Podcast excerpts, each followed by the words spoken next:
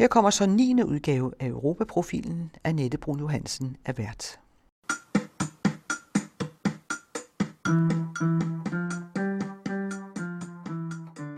Europa müsse seine nationalen Dämonen abschütteln und eine föderale Union werden. Nur so könnten die europäischen Länder die gegenwärtige Krise bewältigen und in Zukunft die Weltpolitik mitbestimmen. Dies fordert kein geringerer als Daniel Cohn-Bendit, der im Mai 1968 die Pariser Studentenrevolten anführte. Heute ist er Vorsitzender der Grünen Fraktion im Europäischen Parlament. Herr Cohn-Bendit, Sie sind ein Europäer durch und durch. Wie haben die letzten Jahre im krisengebeutelten Europa auf Sie gewirkt? Naja, das zeigt, dass dieses europäische Projekt, sagen wir, ein, als, in, als Tanker auch ganz schön in Schwanken kommen kann. Äh, und das zeigt auch, dass wir viel daran arbeiten müssen, dass dieses europäische Projekt auch weitergeht und äh, sich auch vielleicht auch verändert.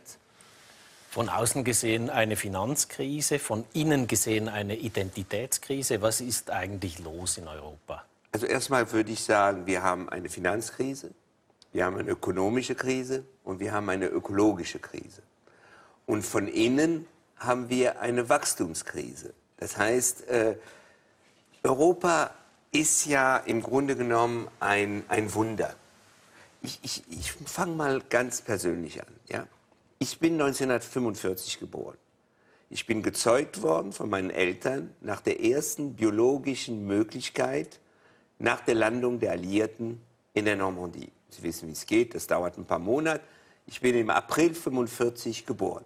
Stellen Sie sich mal vor, ich bin im Kreissaal, ich komme da an, fange an zu reden und sage meinen Eltern, in 50 Jahren wird es keine Grenzen zwischen Deutschland und Frankreich mehr geben. Es wird keine Kontrollen keine mehr kontrollierten geben. Grenzen. Keine Kont ja, ja, praktisch keine. Mhm. Ja? Keine Polizei, kein, man muss keinen Ausweis zeigen. Ein Krieg zwischen Deutschland und Frankreich wird so unwahrscheinlich sein wie zwischen äh, Bayern und Preußen. Meine Eltern würden sagen, wir haben ein Problem. Erstens spricht er zu früh und zweitens sagt er Unsinn. Mhm. Den 25. maj, midt i en af de største kriser i Europas historie, skal europæerne sammensætte et nyt Europaparlament. Den afgående europaparlamentariker, den tysk-franske Daniel Cohn-Bendit, der har siddet i Europaparlamentet siden 1994 for de grønne, skiftevis valgt i Tyskland og Frankrig, er en aktiv fortaler for et stærkt EU et stærkere EU og helst Europas forenede stater er det eneste, der efter hans mening kan sikre europæisk suverænitet. Om 30 år vil ingen af de nuværende EU-medlemslande være en del af G8, hverken Tyskland, Frankrig eller Storbritannien. Og derfor er vi nødt til at have en fælles stemme i Europa, ellers bliver vi kørt over, siger altså den tysk-franske Daniel Cohn-Bendit til politikken. Und deswegen glaube ich, dass wir uns immer klar werden müssen, dass so etwas wie eine neue Struktur, die Europäische Union, Europa, die Überwindung von Nationalstaaten, das dauert. Genauso wie es gedauert hat, bis die Nationalstaaten zu einer vollendeten Demokratie waren. Mhm. Ich gebe immer ein Beispiel. Französische Revolution. Die Franzosen sind unheimlich stolz auf die Französische Revolution. Das ist ja wirklich Gründungsmythos. 1789. Wie lange hat Frankreich gebraucht, um den Frauen das Wahlrecht zu geben? Ich will nicht über die Schweiz sprechen. Velkommen til 9. udgave af Europaprofilen. Programserien produceres med støtte fra Europanævnet. Mit navn er Annette Brun Johansen. Hvordan ser det ud med Europa-engagementet i Italien, hvis næsten nyudnævnte regeringschef Matteo Renzi har bebudet en styrtregn af reformer. Vi må ikke glemme, at hver anden ung i Italien, med eller uden uddannelse, har ikke noget job. Arbejdsløse, simpelthen. Hver anden ung? Hver anden ung, vi er på optog på 44 procent. Og det betyder, at hvis vi ikke havde den, den gammeldags, eh, måske kontroversielle familiepolitik, hvor de unge får lov til at bo i familien, så længe de kan og de vil, så havde vi ikke kunne klare denne situation. Fordi der er cirka 1 million familier i Italien, som ikke har nogen fast indkomst. Der er cirka 7 millioner italienere, der lever øh, på en sok, i den såkaldte relative fattigdom. Det er tallene, som øh, den nye ministerpræsident skal kæmpe for. Hør politisk iagtager Alfredo Tessio lige om lidt. Alle store politiske forandringer i Danmark er sket som resultat af internationale kriser. Alle nye partier, der har fået succes i Folketinget siden SF's stiftelse øh, tilbage i øh, under Ungarnkrisen, de kommer til efter internationale kriser. Bjarke Møller er direktør for Tænketanken Europa. Tænketanken Europa blev etableret af CO Industri og Dansk Industri i december 2013 med det formål at fremme debatten om Danmark i EU om 20 minutter. Alfredo Tessio forleden kunne en dansk avisoverskrift fortælle, at Italiens ny unge leder skal i gang med en grundig hovedrengøring. Det handler blandt andet om skattesnyd i milliarder, bundløs gæld og alle de andre problemer, der har præget eurozonens tredje største økonomi i flere år. Vil det lykkes for Matteo Renzi? Øh, det håber vi alle sammen naturligvis. Vi håber også, at den proces, som øh, Matteo Renzi har sat i gang, lykkes, fordi det er, vi taler virkelig om en rigtig øh, ungdomsoprør. Der startede med den her nye ministerpræsident, Renzi, som blot er 39 år gammel. Det er det yngste nogensinde i Italien i historie. Ja. Og den yngste blandt uh, EU's uh, samtlige regeringschefer. Men uh, bortset fra statistikken vil jeg sige, at han arbejder for de unge, fordi vi må ikke glemme, at hver anden ung i Italien, med eller uden uddannelse, har ikke noget job. Arbejdsløs, simpelthen. Hver anden unge? Hver anden ung, vi er på optog på 44 procent. Og det betyder, at hvis vi ikke havde den, den gammeldags måske kontroversielle familiepolitik, hvor de unge får lov til at bo i familien, så længe de kan og de vil, så havde vi ikke kunne klare denne situation. Fordi der er cirka 1 million familier i Italien, som ikke har nogen fast indkomst. Der er cirka 7 millioner italienere, der lever øh, på den sok, i den såkaldte relative fattigdom. Det er tallene, som øh, den nye ministerpræsident skal kæmpe for. Og ungdomsoprør betyder det, at han ser først og fremmest på fremtiden på de unge. Han har selv tre børn, og det er det, han tænker på, når han og siger hele tiden, når han holder taler og det er med i debatter eller i parlamentsdrøftelser. Men hvordan i tale sætter man så massiv en, øh, en ungdomsarbejdsløshed? Man bruger øh, først og fremmest en stor besparelse i de offentlige udgifter. Og en stop en stopper for øh, de skyhøje lønninger, som parlamentarikere og embedsmænd og manager for de statsejede selskaber har. Mm. Men altså den stopper, der betyder, at disse højbyråkrater får det halve, hvad de fik før. I, i visse tilfælde får mindre end det halve besparelser på forsvarsudgifter. Italien skulle købe nogle F-35 flymaskiner, krigsfly, og man tror, at de bliver kun det halve, man skulle have købt. Besparelser på andre øh, byråkratiske udgifter, som har været en øh, stort problem for Italien. Altså, Byråkrati kører og forsørger sig selv i Italien. Det er den øh, slags besparelser. Så man øh, indføre nogle skattelettelser for de unge og for de mindre bemidlede. Og høj skat, højere skat for de andre, der har noget. Så det er som principielt en rigtig venstreorienteret regering, selvom man rent bliver kritiseret for at være en moderat. Men ingen regering før ham har turde gennemføre disse reformer. Når man nu taler om, øh, om skattesnyd i, i milliardklassen, altså der tales om mere end 1000 milliarder, øh, hvem er det så, der snyder i skat, og hvad hænger det sammen med? Italienerne er tilbøjelige til at snyde i skat de fleste italienere, fordi de føler, at staten snyder dem. Så det er en slags øh, øh vendetta hævn. Og de, de mener, de fleste menige borgere, at, de, at staten øh, bebyrder dem med uforklarlige skatte, mens statens folk, eller statens byråkrater, statens embedsmand, embedsmand ikke betaler den skat, de, de burde. Så det er en slags hævn, som den uh, skattesvig er sådan lidt mere spredt og diffus i Italien i, i mentaliteten. Der er selvfølgelig de, de hadelige italienere, som betaler skat, som når de skal, men det er kun, når man har råd til det. Man prøver for den slags selvforsvar for italienere. Men når vi taler om milliardesnyd, så er det ikke de menige borgere, som mm. får en løn på 1.500 euro om måneden, der gør det. Det er nok de andre. Det er øh, de store selskaber, som på en smart måde med, med geniale revisorer mm. øh, kan finde på at snyde skatten. Og det sker stadigvæk. Bliver der grebet ind over for det? Ja.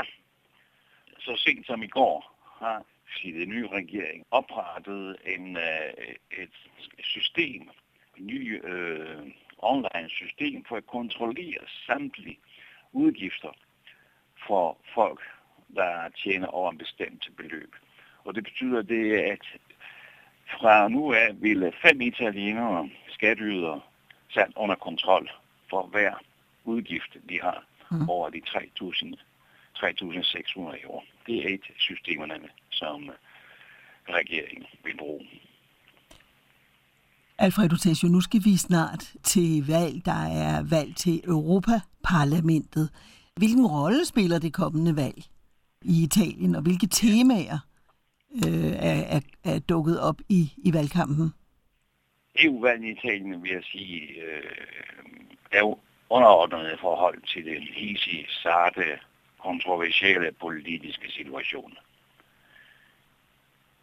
Italien har en regering, som ikke er frugt af landsvalget, men resultatet er indviklede procedurer med kriser på grænse til det reelle demokrati.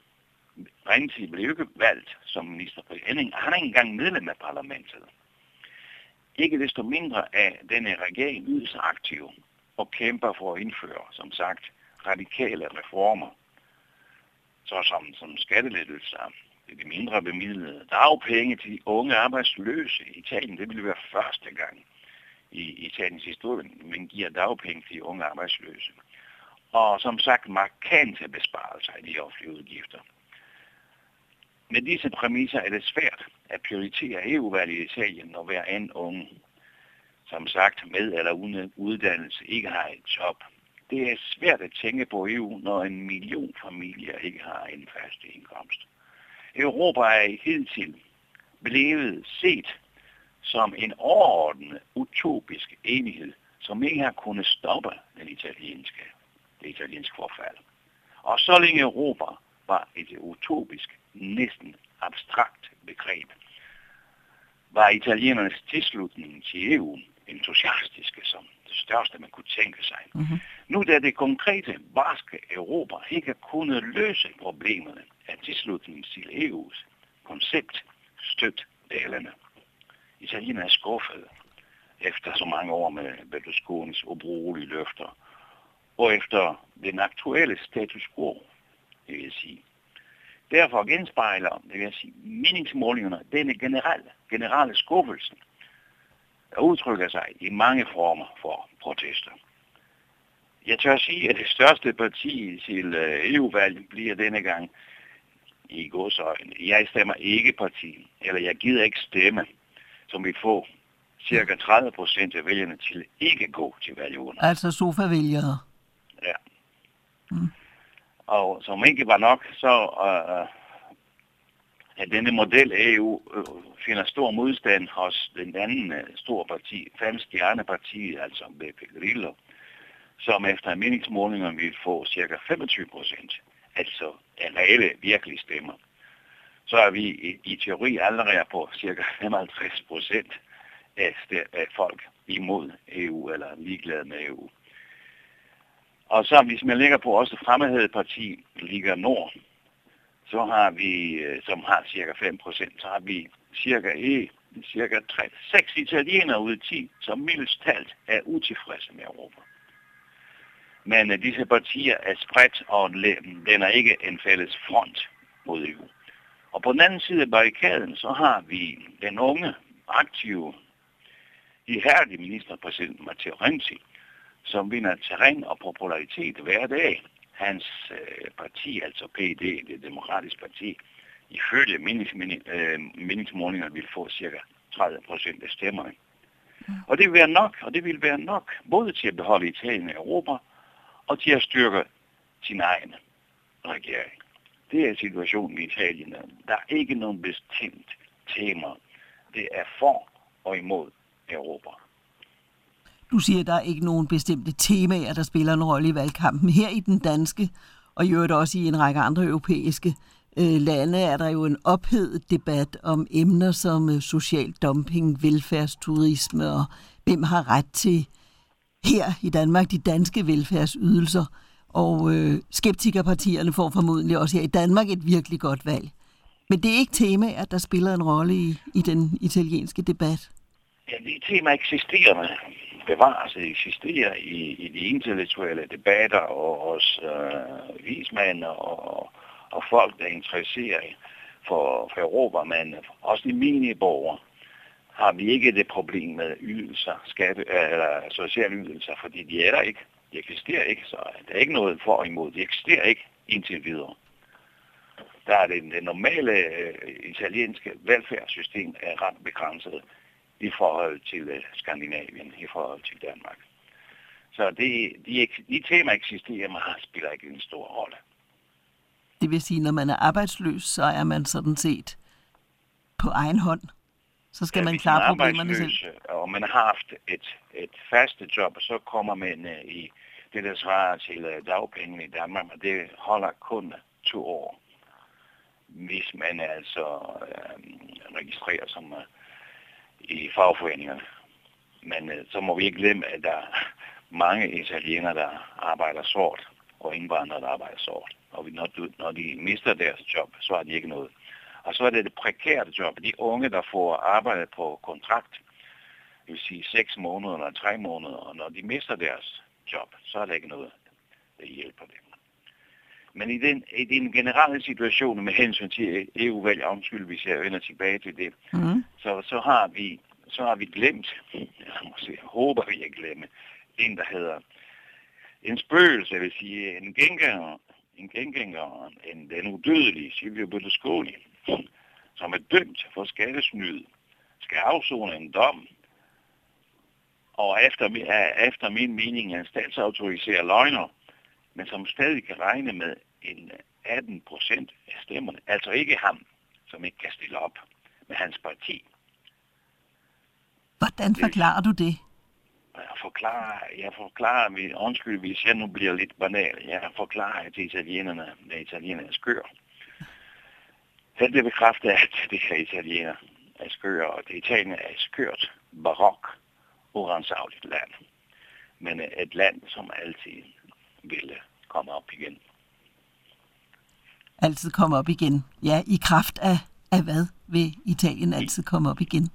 I kraft af, i kraft af den uh, italienske evner til at tage um, li, livets elendighed på afstand i kraft af den sociale mikrosamfund, som jeg kalder mikrosamfund, det er mm. familiepolitik, i kraft af, at man kommer hinanden ved og man hjælper, en, man har en form for øh, familiesolidaritet, som får italienerne til at overleve.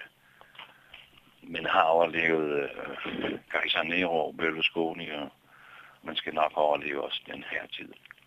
Altså en familiesolidaritet, der går ud på, at man hjælper hinanden, er sikkerhedsnet for hinanden Nemlig. i familierne? Nemlig. Og det er jo det, der får italienerne til at overleve. Det sker måske også i andre lande efterhånden, men den økonomiske krise har styrket denne form for solidaritet. Italienerne er god til at finde nye former for at overleve. Nu for eksempel, hvis vi ser nogle banale ting, som ernæring, altså mad. Og så har italienerne i disse år, i disse kriseår sparet på deres mad med cirka 5-8 procent, og det betyder meget for italienerne. Mm. Og så har man valgt fødevarer, som er billigere end andre, altså tilgængelige, som, såsom pasta og brød og mindre kød. Mm. Det er ikke nogen øh, sådan elementære, banale ting, men det er en måde for at overleve. Man har købt færre biler, og ejendom, øh, markedet er gået i stå. Alle disse ting, som præger en krise.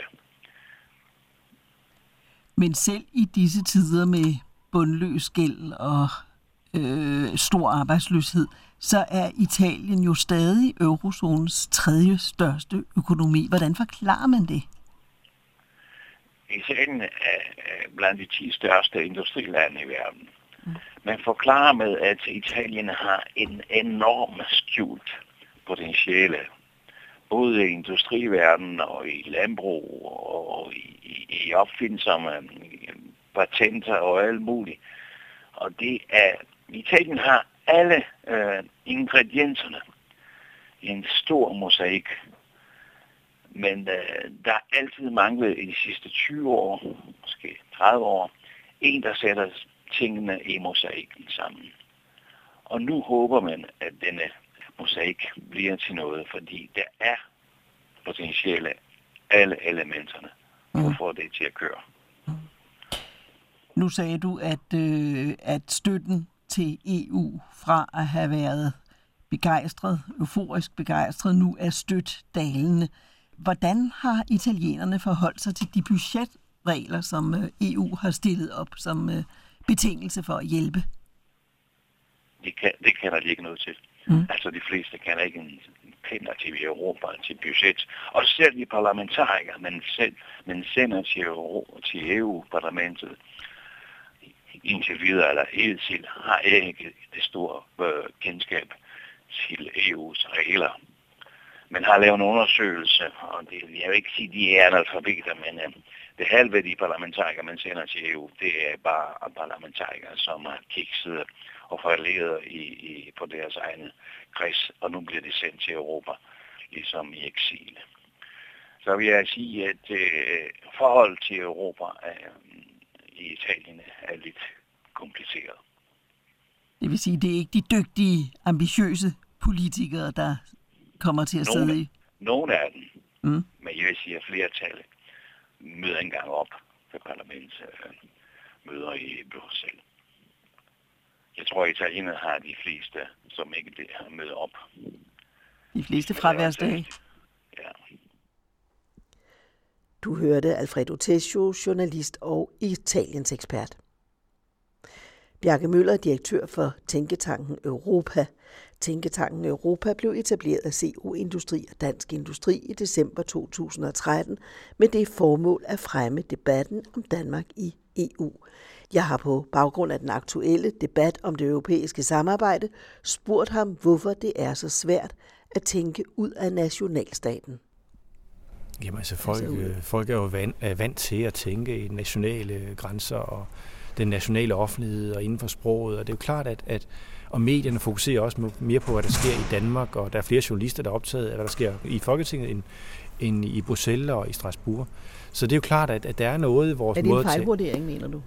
Jeg synes, man undervurderer, mm. og undervurderer den betydning, som EU har, og jeg synes, der burde, det burde man fokusere meget mere på. Men, men det er jo klart, at, at ofte er det sådan, at vi forholder os mest til den nære, og så taler vi i næste række om alt det andet, som kommer længere væk fra. Ikke? Øhm, men, men, men der tror jeg mange altså i dag altså godt ved, at, at, at det er en del af, af ligningen. Det er, at, at EU er også med som, som en aktør, og det skal vi også tænke ind i. Vi ved, det skal også vigtigt, at vi ved, hvad der sker i Tyskland. Hvad siger Angela Merkel? Hvorfor er det vigtigt for, hvad Helle Thorning og andre siger, Lars Løkke gør?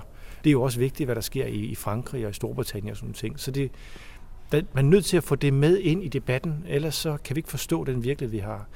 Alle store politiske forandringer i Danmark er sket som resultat af internationale kriser.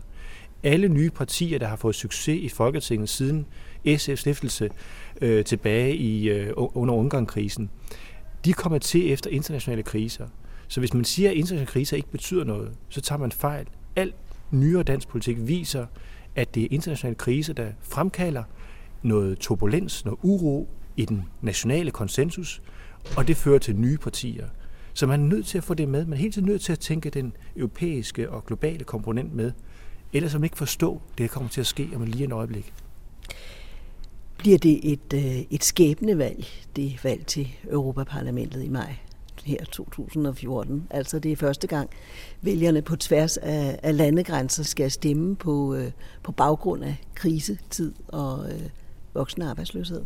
Ja, vi har haft kriser før. Altså, vi har jo nu, det nye er, at Europaparlamentet har stadig mere magt. Altså, det er jo det der udvikling hele tiden. Men, men vi har haft kriser før. Altså, vi havde også krise tilbage i 80'erne. Men ungdomsarbejdsløshed? Ja, men vi havde også, altså, vi havde også ungdomsarbejdsløshed mm. tilbage i 80'erne, som var høj. Ikke? Altså, så det er jo ikke nyt. Men det der er det nye, det er, at krisen har været så dramatisk og voldsom, som den har været. Det er den værste krise siden 1930'erne. Øh, og mange spåede, at euroen vil gå ned og dø, vil blive opløst indefra. Euroen har overlevet det her. Øh, og de eurolande, der er rykket tættere sammen, og ved også at lave måske en bankunion og andre ting for at få ryddet op i forhold til de store banker, som har en stor risiko øh, og meget gæld øh, og meget eksponeret og måske risikerer at falde ned, og så kan det skabe nye finanskriser. Så der arbejder man på at rydde op i nogle af de her ting. Det går ikke hurtigt nok, men, men det viser, at, at, at, at det er en kæmpe udfordring til, til det europæiske projekt, den her krise, vi er blevet ramt af. Ligesom det er en udfordring til de nationale stater. Vi kan jo se, hvordan reformtempoet bliver sat op, også i Danmark, øh, fordi vi bliver presset af den økonomiske krise. Vores konkurrence er presset, vores økonomi er presset. Vi har svært ved nu at skabe, skabe vækst og arbejdspladser. Og alle de udfordringer skal man løse på meget, meget kort tid. Og det skaber politisk turbulens og uro. Øh, og derfor kan nogen godt være fristet til at sige, at vi må tage en, nogen, der har en let løsning på alle de her komplekse problemer.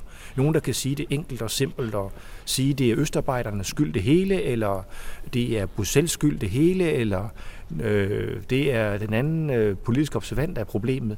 Men så forsimpler man tingene. Ikke? Øh, men det er meget fristende, når det bliver meget svært. Og der tror jeg, det handler meget om, at, at politikerne rykker sammen og prøver at formulere en ny samfundskontrakt for, hvordan vi skal løse vores problemer nationalt i forhold til det danske velfærdssamfund, men også en ny kontrakt for, hvad er det for et europæisk projekt, vi ønsker at være en del af. Altså prøve at formulere en vision for, hvor vi gerne vil have, at Europa bevæger sig hen om 10 og 15 og 20 år, og hvordan kan vi tage del i den forandringsproces, så at EU ikke er en monolit, men er et forandringsprojekt, som vi er en del af, og vi er med til at forme. Og den, den forskydning, tror jeg, er enormt vigtig at få ind i debatten. Og det er det der med skæbnevalg. valg. Det tror jeg, man skal være enormt forsigtig med. Jeg tror, når folk kommer ind, og de skal stemme, så vil de lige tænke sig om en ekstra gang. Og skal der nogen, der i protest har sagt, jeg stemmer på den der ekstremist eller populist, fordi det er en, der kan sige tingene klart. Og når man så kommer hen og skal stemme, så tænker man om, ah, måske skal jeg alligevel vælge dem, jeg plejer at stemme på. Så, så folk vil ikke være så ekstreme, når de står øh, og skal stemme, øh, som nogle af meningsmålene siger. Jeg tror, vi vil se, at, at øh, de store partier, Øh, de socialistiske og socialdemokratiske partier i Europa vil stå meget stærkt efter valget, og de øh, kristendemokratiske og konservative partier vil også stå øh, ganske stærkt efter valget. Og så er der, altså, så vil der skeptikerne selvfølgelig sikkert få flere stemmer, mm. men de vil ikke komme til at sætte sig på det hele. Der vil stadigvæk være dem, der er som siger, regeringsduelige, vil jeg sige. Ikke? Det er nok dem, der vil, vil sætte øh, kammertonen også i Europaparlamentet, også efter valget. Tror du så, som du forestiller dig, at politikerne vil være i stand til at sætte sig sammen og formulere øh, nogle tanker om et fælles øh, fremtidigt europæisk projekt, samtidig med, at de skal profilere sig op til, til EU-valget?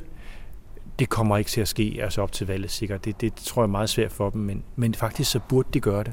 Mm. Fordi det er med til at forberede altså os. Det er jo en femårig periode, som vi, vi stemmer om. Ikke? Øh, der skal være til at tage afgørende beslutning for os næste fem år. Vi burde have visionsdebatten. Den er enormt vigtig for os. Og også fordi, at, at det skylder vi egentlig vælgerne, fordi at der sker så store forandringer i øjeblikket. Og folk har brug for at se, hvor vi er på vej hen. De vil gerne have retning på. Altså ellers så hopper man fra tue til tue, og man kan ikke rigtig se, altså, hvad, hvor er løsningerne henne? Øh, og så hovsa, så kom der en ny reform, og hovsa, op der nyt problem. Nu er der forsiden på Ekstrabladet siger, jamen hvad gør vi nu? Ikke? Og så går folk i panik. Og der er det vigtigt, at politikerne hele tiden kan fortælle den store historie om, hvad er øh, det europæiske projekt for noget, hvorfor det er vigtigt, hvad er det, vi kan bruge EU til, hvorfor det er med til at hjælpe os med at løse nogle problemer, hvorfor det er med til at skabe mere velstand for os, hvorfor er det også med til at løse nogle af de problemer, vi har i forhold til miljø, udfordringer osv. Jamen det, den, den må man have med, i den historie, fordi uden den store fortælling, så dør de små fortællinger, og så bliver det sådan nogle brudstykker, eller store dramaer, øh, og det fører til, at man føler, at samfundet er ved at, at, at blive øh, fragmenteret og, og ødelagt. Men sagen er, at der er en, en, en større proces i gang, og det er det, politikerne også må engagere sig i og give noget retning på den proces. Nu bruger du ordet fortælling, så vil jeg da alligevel spørge dig til den nye fortælling om Europa, som blandt andet Morten Lykkegaard og Barroso har banet vejen for at få fortalt. Jeg synes, det er et, et, et, et fremragende initiativ. Det er med til at sige, åbne sindet også, øh, også for vores store kultur. Og få nye stemmer ind i debatten. Jamen også at få nye stemmer ind og kulturhistorie. Ikke? Og, øh, altså, er jo enormt vigtigt i forhold til de politiske holdninger, vi har i dag. Få intellektuelle med i debatten også, hvor de nogle gange er blevet afkoblet og endt med ikke at engagere sig politisk i, hvad Europa skal være. Øh, og der tror jeg, det er enormt vigtigt også at få, få andre stemmer ind i den europæiske debat, og værdidebatten er enormt vigtig. Men det er samtidig vigtigt, at det ikke bliver en fjern debat, men den bliver forankret også i de lokale forsamlingshuse osv. For ellers så fører den ikke til noget. Så til sidst, øh, hvilke temaer tror du kommer til at spille en rolle herop til, til valgkampen? Ja, det er jo klart allerede nu, at så er spørgsmålet omkring Østarbejdere et, et, et stort tema, og velfærdsturisme, hvad man nu kalder det, et rigtig dårligt ord, men, men det er det, der bliver brugt. Så er det jo også øh, bankunionen, tror jeg, er en af de store vigtige spørgsmål, som, som folk vil diskutere. Så får vi jo selvfølgelig diskussioner om patentdomstolen jo, i kraft af, at vi skal have en folkeafstemning. Jeg tror, at nogle af de, de debatter, der kommer til at dominere. Og så handler det nok også om, hvordan Europa skal håndtere øh, de sikkerhedsproblemer, der, der kommer af, af Ukrainekrisen. Øh, hvad, hvordan skal EU agere i forhold til det? Det må og skal spille en stor rolle i, i, i valgkampen. Og så er der en masse ting, der bliver hævet ind, øh, og, og der er måske nogle, nogle miljøsager eller nogle spørgsmål omkring, hvordan vi skal have øh, sikret fremtidens landbrug og få ordentlige fødevarer. Det vil også komme ind, men, men, men, men, men de store spørgsmål, det bliver de andre. Patentdomstolen, alle undersøgelser viser, at stort set ingen forbinder noget med lige præcis det spørgsmål. Jamen altså, patentdomstolen er jo et svært emne, altså, fordi der er mange, der ikke søger patenter. Øh, det er virksomheden, der søger patenter, det er ikke den almindelige borger, der søger patenter. Men for virksomhederne er det meget vigtigt, øh, fordi hvis man skal skabe innovation og få nye teknologier og nye serviceløsninger, jamen, så er det vigtigt at få øh, et patent på, på den opfindelse, du har. Fordi det er med til også at, at sikre, at du har en god forretning i fremtiden, der ikke andre, der kopierer dig. Så det bliver en beskyttelse at få den proces ligesom gjort øh, enklere og simplere og forsøgte patent, jamen, det er en stor fordel for virksomhederne. Så er der selvfølgelig en, en, en lang debat, øh, hvor skal man søge hen og hvilke sprog osv., men der vil det være nemmere, hvis man bare skal søge et sted og kan få det forsvaret patentet et sted øh, ved en domstol, end, end man skal forsvare det i rigtig mange, ved rigtig mange domstole på rigtig mange sprog. Øh, så, så det, det er ligesom det, debatten er. Øh, vil vi gøre hverdagen lettere? Eller vil vi øh, fastholde et system, der er meget komplekst, og hvor der er meget hvor det er meget svært for i hvert fald små og mellemstore virksomheder at forsvare deres patent øh, og sikre det at, øh, i hele Europa. Øh, og det er jo ligesom det valg, som, som folk må gøre op med sig selv. Sige, hvad, hvad, hvad, hvad, hvad, hvad stemmer man på her? Øh, men, men, men der mangler rigtig meget oplysning, fordi det er et svært emne. Her var det Bjarke Møller, direktør for Tænketanken Europa. Desuden hørte du den tysk-franske europaparlamentariker Daniel Cohn-Bendit og Alfredo Tesio, Italiens ekspert. Programserien produceres med støtte fra Europanævnet og redigeres af Jørgen Johansen, Ove Weiss og Annette Brun Johansen.